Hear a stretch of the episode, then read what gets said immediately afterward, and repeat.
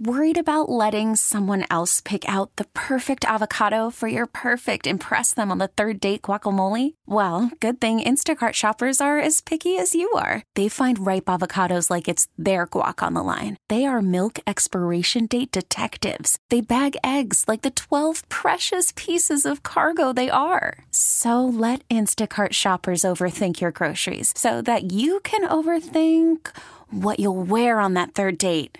Download the Instacart app to get free delivery on your first three orders while supplies last. Minimum $10 per order, additional term supply.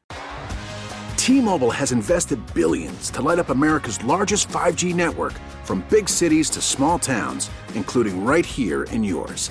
And great coverage is just the beginning. Right now, families and small businesses can save up to 20% versus AT&T and Verizon when they switch. Visit your local T-Mobile store today.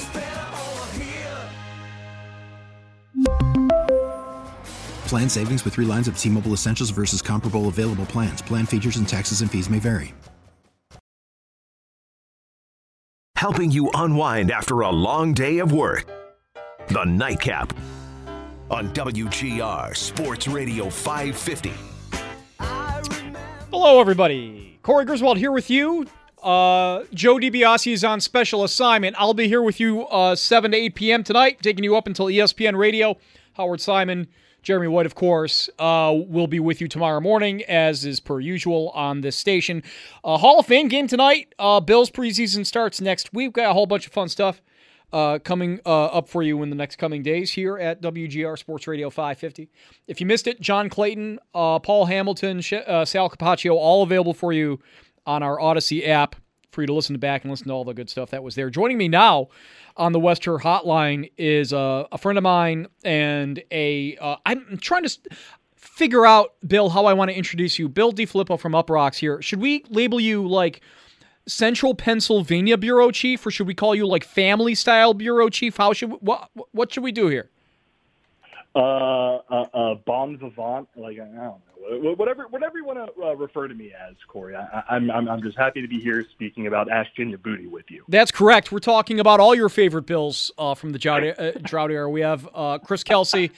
Um, uh, we've got uh, any anybody you could absolutely want. Paul Posluszny, if you're looking for Penn State greatness.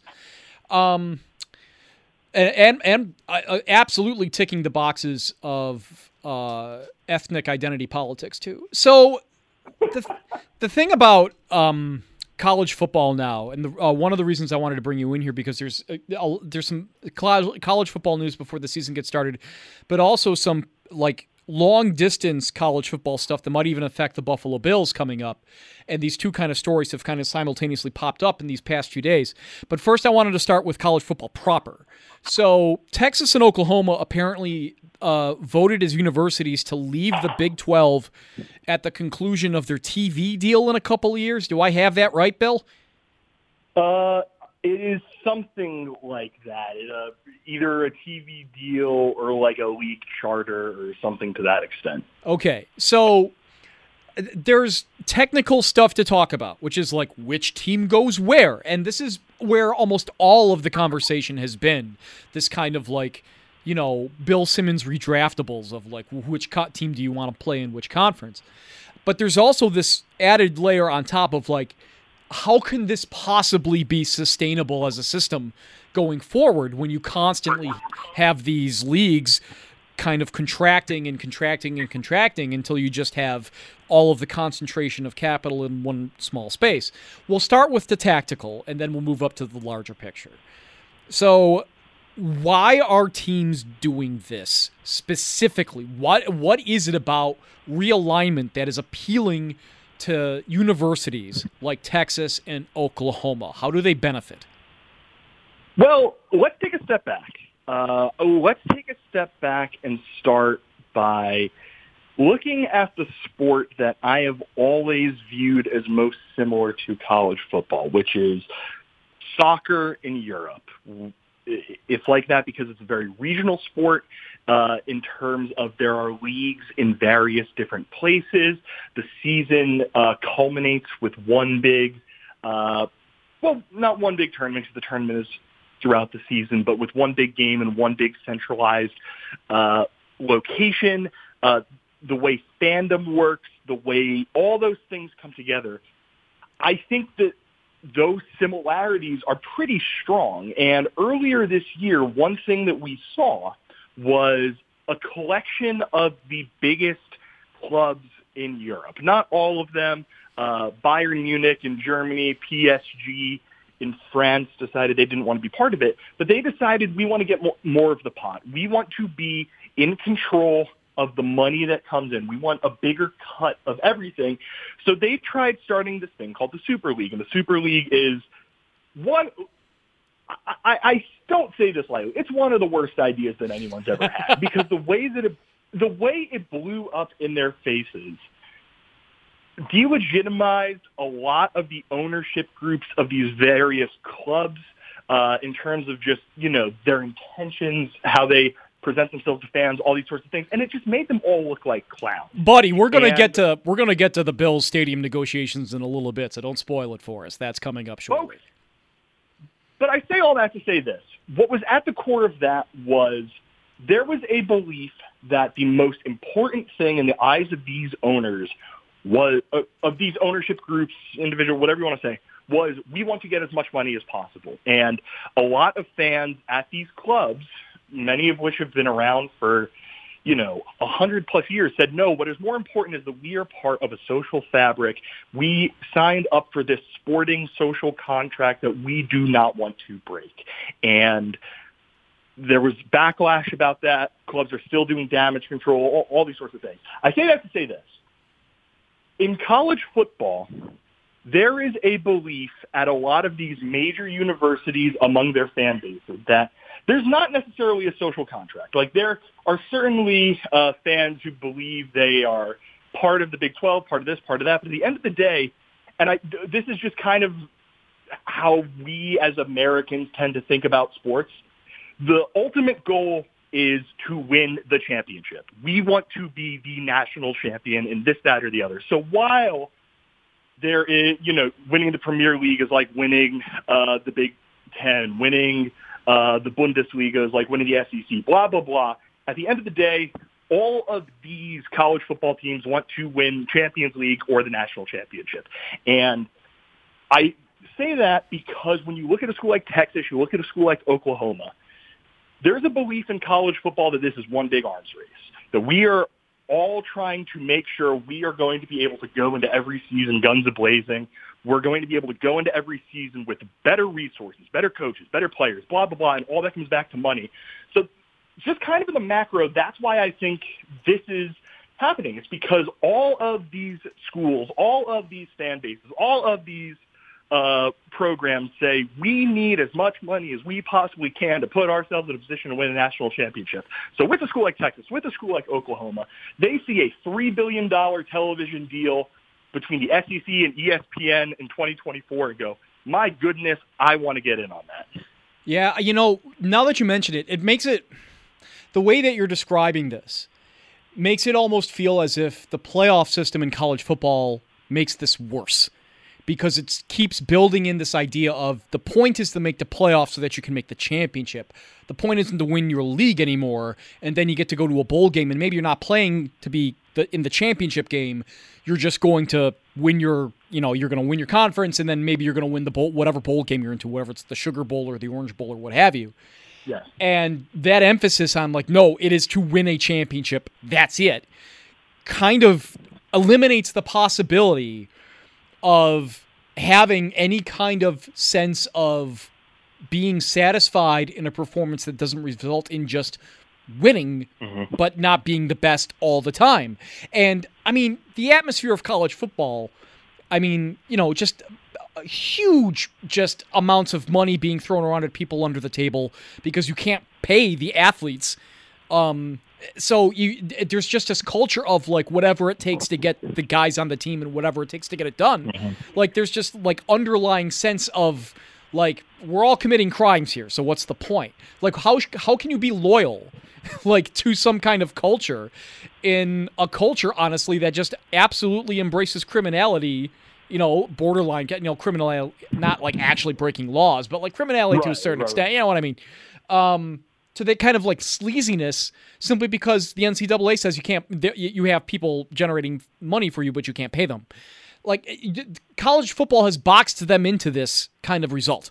Like it makes sense that this would be where it goes, right? Like ju- just yeah. due to how the whole thing is structured.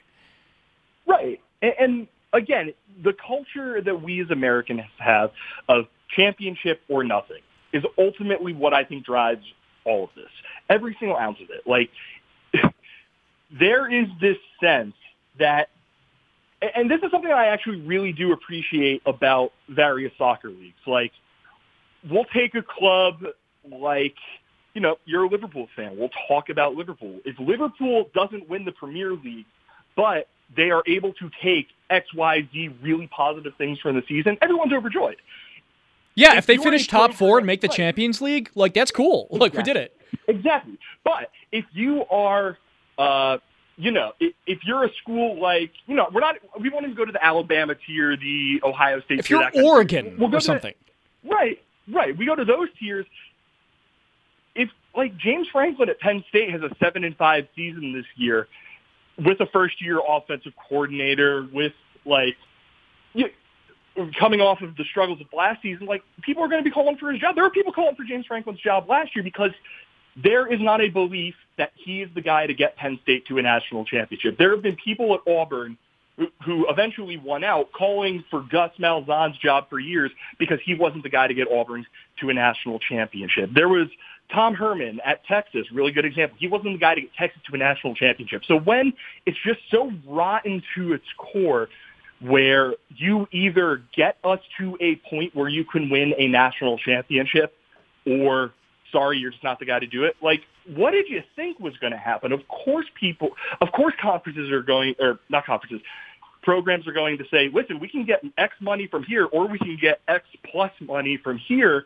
That money helps us theoretically get closer to the national championship. Of course, we're going to end up taking that because the coach loses his job, the assistant coaches loses his job, the staffers lose their job, the AD could lose his job, all if the team doesn't win a national championship.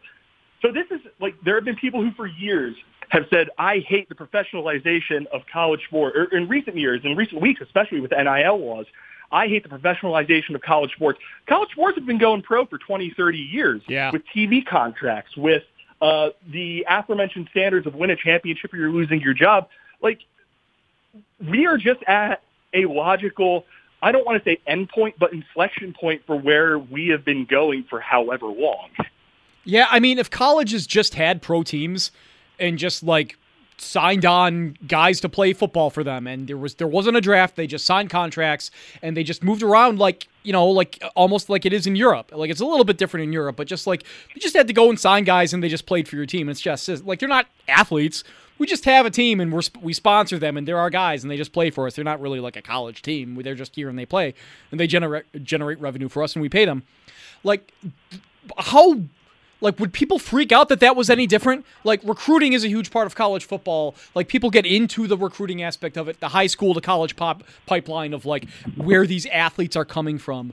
But like, if it wasn't about recruitment and it was about like we signed this five star recruit out of Florida because we paid him the best contract and he signed it, like would, uh, like I think people from these teams like yes it would be monetized but at least it would be on the on the level like it wouldn't be as as crooked as it as it might seem, or at least unbalanced as it might seem going forward. Like you would just have all of this stuff. Let it would just be laid out for everybody. You'd still have superpower teams, of course, just like there are in Europe, but at least maybe like there would be some semblance. I don't know. Maybe there isn't a way out of this. I don't know. Well, I, I think then the question becomes should there be a pursuit of any sort of way out of this, or should it just be something like, you know, what we've seen with recent name, image, and likeness laws or rulings that are handed down, where like, yeah, if the if the system is so rotten to the core, we might as well make it advantageous for the players to uh, be part of it, like that further incentivization of it, because like yeah, you could be a five star. You can go to Alabama. You can win national championships. Blah blah blah blah blah. If you leave Alabama with your ACLs ground to dust and both of your rotator cuffs needing to be recovered, like that, that's a problem. But it seems like there is in recent in recent years, definitely, but of course in recent weeks, like something of an effort to finally make it so athletes are getting a. See, that's the, even the thing. Like they're not necessarily getting a cut of it. Like I don't think that like the burger. You know, I don't know if this is an exact thing. Like the burger shop that pays Wisconsin's something or other to come sign some autographs was exactly like a big booster for the program. You know what I mean? Right. So like, there, like there's finally we're at a point where like after so many years of this being a pro sport, save for pockets being lined for the athletes in a way that is fair, that's finally happening. So like. It, it, it's in an adapt or left behind mode, and we were always heading to this point. It's it's really hard to deconstruct these systems once they're created. Because like right. you know the FA in in you know in England and just basically European soccer, this is a structure that's existed for you know a hundred years over there, right? It's like mm-hmm. baseball here in the United States, where you have it's professional leagues up and down to like a single A and you know up to the majors, which of course Major League Baseball is attempting to destroy at this point. But like, yeah, it, it's a it was kind of a similar setup in that regard with how these leagues were created and how they looked, and uh, it's not an it's not an accident. They grew up around the same time with you know different you know cultural roots around very similar sports in different places, but like college football was not that. It was built on amateurism. It was built on the schools doing this. And pro league football never really got a start until the 40s and 50s where it could survive. And even then, it wasn't until the 70s where it really started to get stable and take off. So mm-hmm. we live in this age now where it seems almost implausible that we could view like minor league football surviving in a system like European soccer or like Major League Baseball, where it's almost like it develops itself. You have teams that are almost built to be like football that's kind of bad, but players show their talent, and then maybe they get signed to a contract at a better team going up. Maybe, and it's, uh-huh. I mean, part of that is because of the physical nature of the sport and how quickly guys get worn out and blown out from playing that, you know, that uh, the abuse of the game. But like, right, and you know, also how complicated and how large it is, and how expensive it is, and how big of a space you need to play that sport. But like, man, like it would be a much more efficient system if we just didn't have college football. Honestly, if it just didn't exist. Right, but right, but at the same time, like can you fathom there not being college, just like generally, can you fathom there not being college football? How, again, just big of a cultural institution no, it is. I can't. Not, not even in, a, right, not even in America, but in like these very, like me as someone who went to Penn State, like my, my university is probably about the size of a community college if it's not for college football, which is like part of the problem. Like there's a there's certainly a too big to fail element of college football, and so many things are hooked to how good the football program is and how much revenue the football pro- like. If you shut down a, a football program at basically any major university, that doesn't just mean the football program shut down. That means you are basically running your entire revenue stream in your university off of what your basketball team can bring in, and that's it. And when you're going from nine figures from your football, eight or nine figures from your football team to whatever the basketball team is, like you have three sports at your school. I mean, it's point. it's it's such a hard thing because you need such an investment in your college football team to get it to the point where it's generating revenue for you reliably. And like I know this because I went to the university at Buffalo here, and I mean it took forever for that program to figure itself out and they they did an incredible amount of hard work and investing and money at, to get that program up to a level of a D1 college program that isn't a joke. And like they're in the MAC conference and they're competitive in the MAC conference now. They're not like a world beater. They've been ranked a couple of times and that was an achievement oh, yeah. for that football program. But think of like the capital investment it took to get UB football to that point. Like exactly. it, it's a huge project to for a university to invest in. So they're just not going to disassemble that overnight. And once you get it up and running and it's generating money, like no way. Like you're just not disassembling the moneymaker that way. And then and you just talking about UB, and that's a really good example of just one school. But then take a step back and then think of the 14 schools that are in the Big Ten, they lose their football program. The amount of money that comes into the Big Ten from TV contracts is just stupid. Like, like, you know, it was mentioned a little bit earlier. The SEC is a, in 2025 getting a fancy $3 billion television deal from ESPN. So if you then also take that money away, like, what is your school at that? What is academia at that point? Like, it's a fun and an interesting thing to think about because just of how big of a shift that would be. But at the same time, it's also a terrifying thing to think about because, like, you know, I uh, I like higher education. I think it's a good thing. right. Um, but it would also just like be turbo nuked if you did anything right. like that. we also don't like properly fund these institutions in the first place in these Correct. in this country. So these schools feel like they're tied to the wheel, so to speak, right? Like they, they we don't have a choice because if we lose this team, we lose our funding and we lose these any of these programs, like they don't exist. Like all, all of these mm-hmm. college football games, they all have advertising saying, "No, please, we're trying to have a medical department. Like come and to this school where like look we have microscopes now. Like it's great. You should come to this school not just to watch football. Like mm-hmm. they all have ads that say this. And the reason that they have those ads on their football programming is because the states and the federal government don't give them funding to do this. Like they, it's not coming from us. So like what is the school supposed to do? Like if the school could say like all of our academic needs are satisfied because it's all funded by taxpayers. So because of our public funding, we no longer have to charge uh, outrageous tuition to our students and we don't feel like we absolutely have to go all out for this football program because it's not necessary for us to have a good school to have this football program. I would guarantee you every single SEC school thinks to themselves, we lose this football program, we are just not a school at all. Exactly. Exactly. I mean, it, when you're already charging like, you know, out of state students, what three? You, you know, you're charging in-state students ten grand a year or ten grand a semester, and you're charging out-of-state students thirty grand a semester. Well, imagine if all of a sudden, like, billions of dollars is suddenly cut off from your university. How much worse that, like, just the domino effect. Like, I never fully like thought of this. So I, I'm but that, that is one of several reasons I am glad that I'm speaking to my friend Corey this evening. But Hey. I, like, it's actually a it's actually a very interesting thing. I wonder if there's ever been like a big study or a book written or anything like that on just like, okay, let's let's hypothetically say a really really good example of this. Uh, again, to go back to my alma mater earlier this year, uh, there was a vote from Penn State's Board of Trustees uh, to potentially approve $48.3 million worth of funding to its football building. And one of the votes against it was Jay Paterno. You've probably heard of his dad. Oh, and his exact quote was, my former boss used to say, football is here to serve the university, not the other way around. Football is a part of life, not life, not part itself.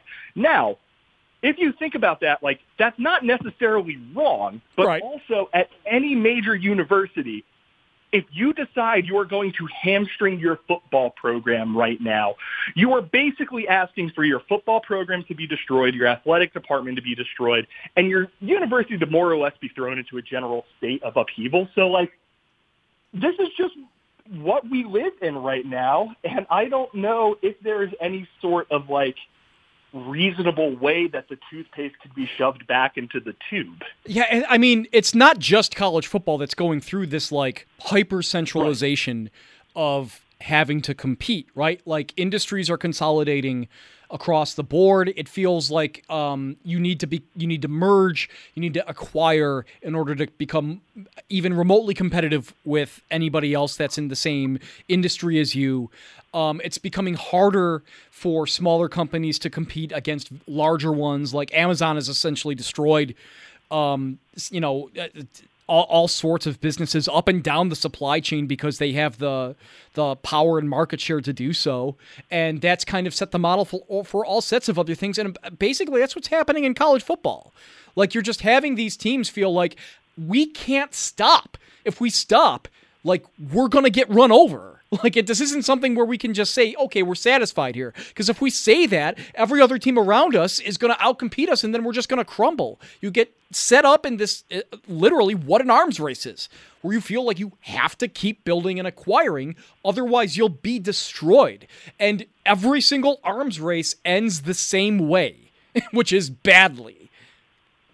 And it also ends, you know, you use the Amazon example. It also ends with things being so hyper centralized that like you have Amazon, but all of a sudden you lose how many stores just in your community. If you're making it so, I mean, this is the big thing with the Super League. Yeah, if all the money is going to, uh, you know, in the Premier League, if all the money is going to Manchester United, Manchester City, Liverpool, Arsenal, uh, Tottenham, and Chelsea, like yeah, there are going to be other teams there. They're also going to be in financial ruin. In college football, if you make it so all the power is consolidated to, uh, you know, Alabama, Auburn, LSU, uh, Texas, Oklahoma, Texas A&M, Clemson, Ohio State, Penn State, Oregon, USC, blah, blah, blah, blah, blah.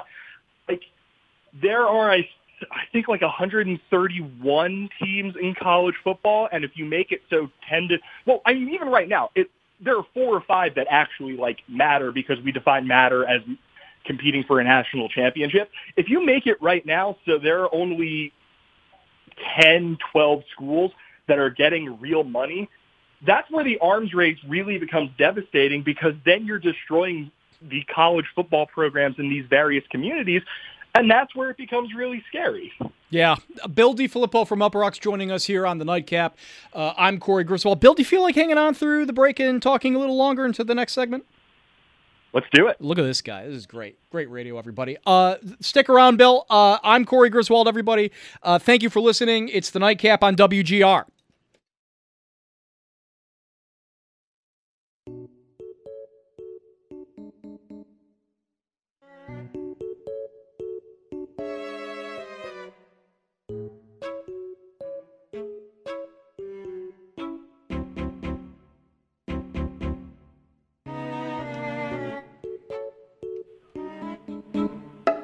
Welcome back to the Nightcap. Corey Griswold here with you on WGR Sports Radio 550, joined by Uproxx' Bill DiFilippo on the line to talk uh, a little bit of the college football. The last segment, this segment, we're going to slightly shift our perspective to uh, more relevant Western New York topics. Uh, Bill, thanks for hanging out for another segment, by the way. I really appreciate it. Uh, not not a problem, my guy. Always. Uh, well, I, I did mention this, but I am actually glad to be uh, when was the last time we hung out? It was a few months ago. So I'm I'm very glad that I'm able to uh, spend some more time speaking to uh, my friend Corey. So, Bill, you are a Penn State honk, I believe is the proper term to describe uh, you, an, uh, an alumni of the university. Uh, big uh, Happy Valley kind of guy. So, or that's what it's called, right? Happy Valley. Do I have that right? Uh, it is called State College. Uh, well, the town is called State College, but Happy Valley is the name of like the region. Yes, that is correct. Okay, so we love uh, Altoona. We love taking uh, the Interstate 99 down Central PA way. Um, big fan. Shout out to the all your favorite uh, rest stops and small towns where you can stop in and get a stop at your local A and W. Uh, for a little respite as you're getting in, on your way into the Mid Atlantic states. Uh, Shamokin, you know, your your Tyrones. We love we love to hear from you on the program if you're there and listening. So listen, if, if, if I may interrupt, if anyone listening to this is in Shamokin, can you just let me know? Like, I, I want to know who you are. Like, I I went to high school in Danville, Pennsylvania, so I I'm very aware of Shamokin from various like football games. Yep. Just let me know. Like, re- re- reach out on a, any social media platform. Like, get in touch with Corey directly. He, will direct you to me. But I, I just want to. I just want to talk to you. Frewsburg taking your calls. Um, if you uh, give at, at Corey Griswold at Bill DiFilippo if you want. Uh, let us know if you are t- listening to Buffalo Sports Radio because everything has gone wrong. So, uh, Bill, there's been uh, talk up here in the Western New York region and in the greater Albany area, where the seat of power rests in New York State, about the Buffalo Bills and their negotiations over a new stadium that isn't quite necessary, honestly. Um, and uh, the talk was uh, mostly centered on how uh, Pegula Sports and Entertainment was interested in uh, perhaps complete and 100% um, pu- public financing of whatever new stadium the Buffalo Bills would have. And that wasn't necessarily denied by anybody involved in the process, which means it's true. So, speaking on that, all of the designs of whatever stadium that there could be, there was speculation that maybe they were looking to place a stadium in downtown Buffalo. But it appears that the study that was completed uh, by the team and its ownership said that no, the best site to build a stadium would be on the site it is now, right in the middle of beautiful Orchard Park, New York. The problem is, is that building a new stadium there, Bill, would require uh, the destruction of the current stadium that is there, one Highmark Stadium, formerly New Era Field, formerly Ralph Wilson Stadium, formerly Rich Stadium. So uh, they would uh, blow up that hole and, and put a new another stadium in its place, seemingly rectifying all of the ills that that old stadium has. Uh, however, if you do that, you don't. There's nowhere to play football. So it had been floated, not from official sources really, but just kind of like put out there, like, hey, the Pegulas are kind of tight with Penn State. So, Bill, I will ask you. We'll start with this. How plausible is it for an NFL team to play in Penn State while Penn State is playing in Penn State? No.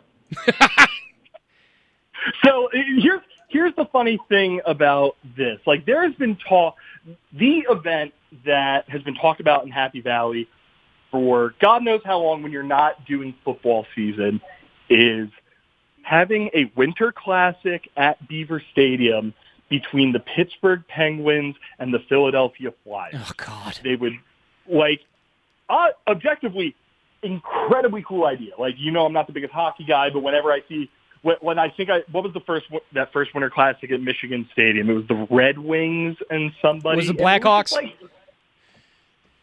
okay, yeah, sure. Blackhawks and Red Wings. Then yeah. yeah, sure. Just like the coolest visual. Like it is so cool seeing that. And Pennsylvania, um, the old James Carville line of Pittsburgh on one side, uh, Philadelphia on the other, and Alabama in the middle. Like there's warrant to that, but there really is a Pittsburgh side of the state and a Philadelphia side of the state. And if you were able to put a Winter Classic in Beaver Stadium with those two teams specifically, and you were just able to put on this gigantic event, it would be one of the coolest things that has happened in Happy Valley. The issue has always been that a lot of the piping in the stadium, a lot of just those sorts of things are not winterized. What does that mean? Well, it means that once it gets really cold, the potential for calamity just goes through the roof. I think you, I think you now see where I am getting. So we're getting into an Oakland Athletics situation a little bit. right. So like the thought of you know if Terry wants to cut a big old check and say, all right, all weatherize the stadium, um, be able like if you want to do that stuff, I am sure like everyone in Happy Valley would like flash Shane McMahon's entrance theme and just have the best time on earth. I'm laughing but, because like, they would blow up the stadium here just so they could play in a stadium they'd have to renovate anyway. Well, well, part part of it is that Penn State does want to do like a big stadium renovation. This has been a thing for a while. They just you know hasn't been able to do that. I don't know if you've heard about this recently. There was a pandemic and a lot of money went kaboom. What? But there. But like that, get, getting back to how this impacts the Bills, the thought of an NFL like one of the charms of Happy Valley is that it is like a college. It, it is what you imagine when there's a college town. I have no idea where in God's green earth you would be able to put an entire football team, especially when there is one football facility, and that is where the college team practices. Like it, it just it doesn't seem like a thing that makes any amount of sense. And that's not even considering the fact that, like, yes, Bill fans travel. It is a reason why I love y'all. I have no idea how many Bills fans would be willing to go. We will make it financially worth it by buying tickets and driving to State College, Pennsylvania, especially because one big thing in State College, Pennsylvania is taking the week after a football game to kind of just get things all revved up for the week before the next football game. So like maybe there's this scenario where they're able to like put the entire team in one of the places nearby. They're able to find a good space for them to be able to practice and work out. They're able to get the stadium all set up. James Franklin would be cool with another football team being around. Which listen, I, I'm a big James Franklin guy. I he's uh, a very like all good college football coaches. He's a very well documented control freak. I cannot fathom he would be cool with anyone who is associated with another football team coming in and using all of his facilities, especially if it's someone who like you know Micah Hyde played at Iowa and is then spending time around the Penn State football program the week that I. So it, it just, there's just a million reasons why it doesn't make sense, even if I would really like it if the Bills came and played that. That would be so cool. Right, like it's it's the kind of thing where it seems like this is a cool idea for a preseason game. This is right. not a cool idea to do permanently. like, like, like, there's just so many and, things and that they, don't work.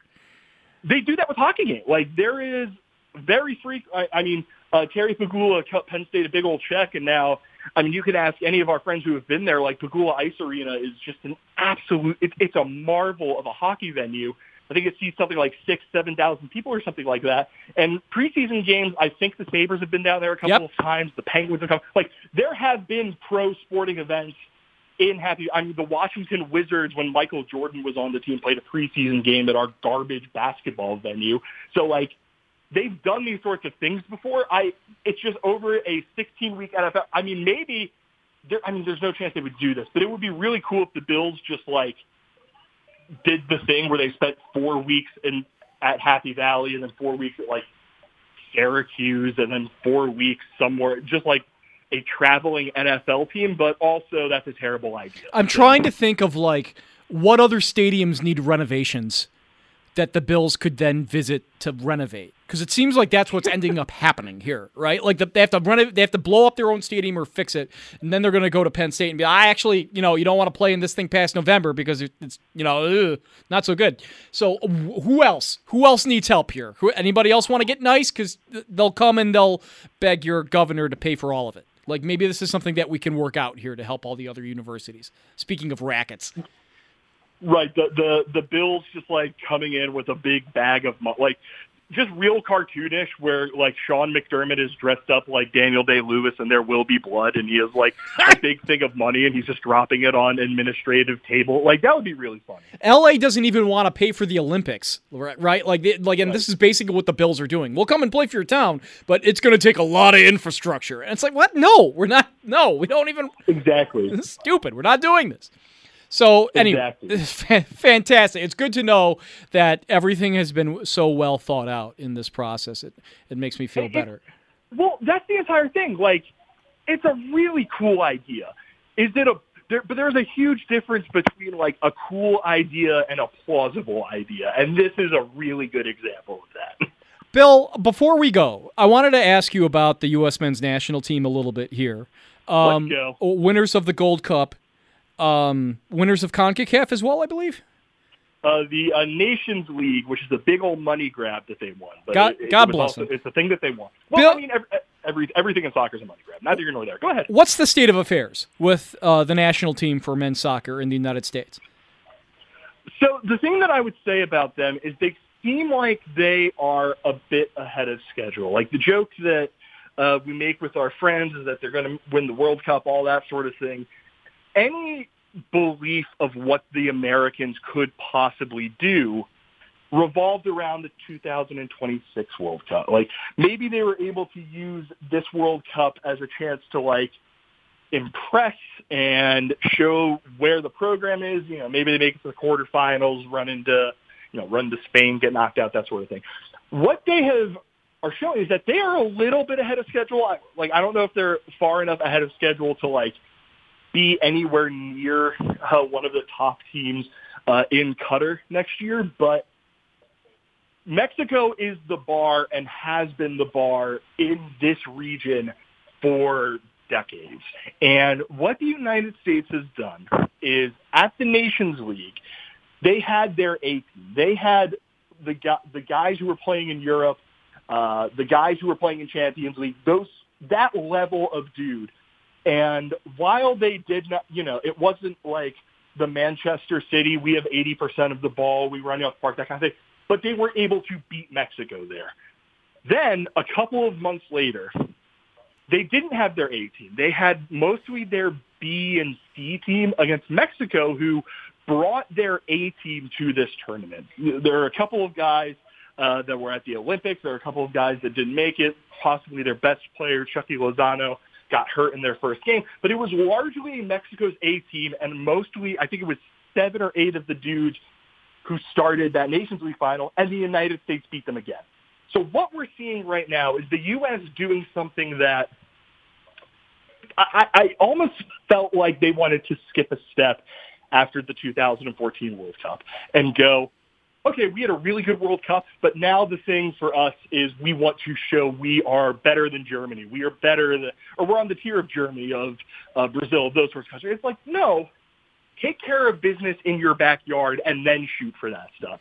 And right now it feels like the United States has made it a point to say, we are going to show that we're the big dogs in CONCACAF. We are better than Mexico. We are better than Jamaica. We are better than Canada. We are better than Costa Rica. All these c- countries, and they have done that so far.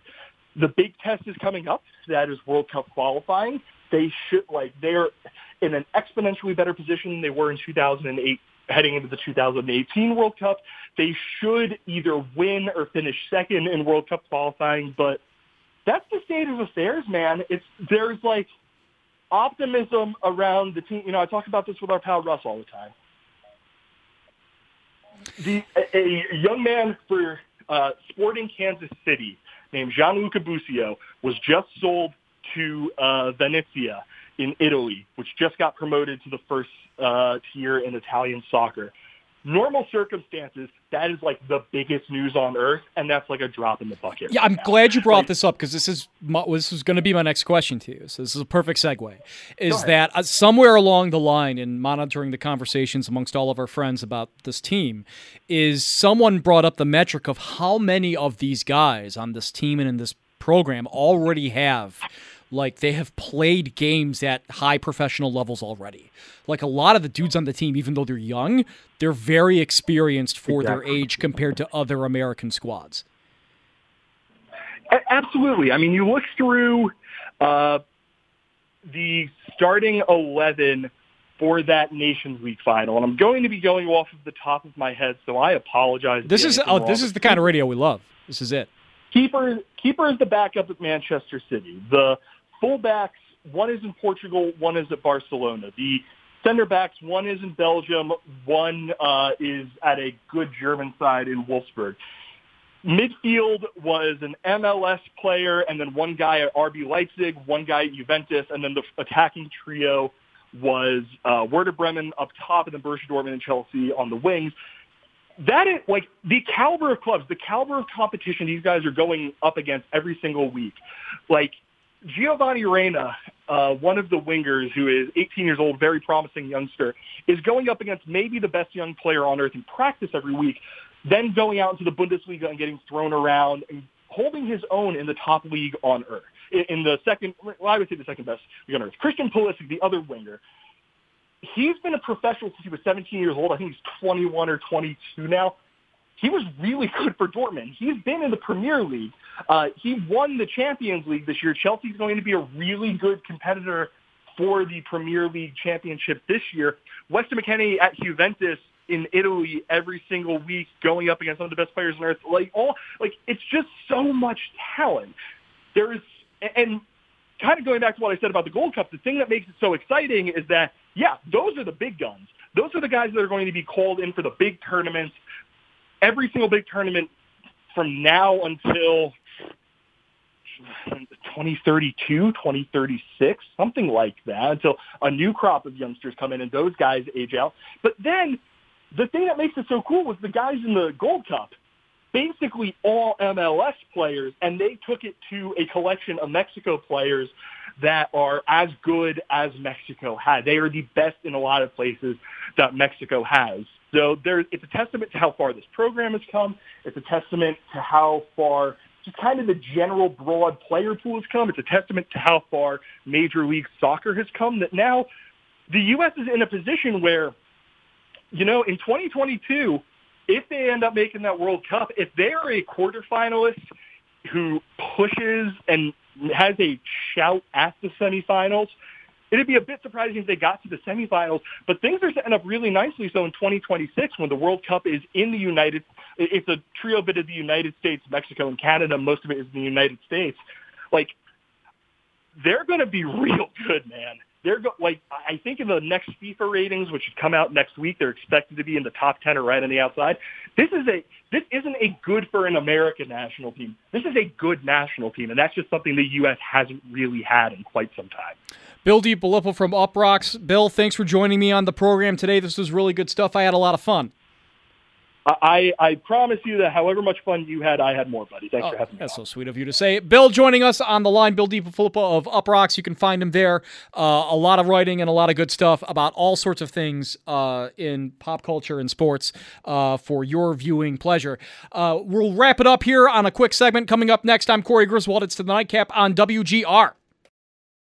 We really need new phones. T-Mobile will cover the cost of four amazing new iPhone 15s, and each line is only $25 a month. New iPhone 15s? Only at T-Mobile get four iPhone 15s on us and four lines for 25 bucks per line per month with eligible trade-in when you switch. Minimum of four lines for $25 per line per month with auto pay discount using debit or bank account. $5 more per line without auto pay, plus taxes and fees. Phone fee at 24 monthly bill credits for all well qualified customers. Contact us before canceling account to continue bill credits or credit stop and balance on required finance agreement due. $35 per line connection charge applies. Ctmobile.com. Now, with the MLB app, you can get baseball your way. Pick your favorite team, your favorite players, and get customized highlights, stories, and breaking news right on your home feed. Follow the action with Game Day, where 3D replays add another dimension. Plus, notifications can keep you connected to every pitch, every hit, every game. The MLB app. Baseball, your way. Download it now for free from the App Store or Google Play. Blackout and other restrictions apply. Major League Baseball trademarks used with permission.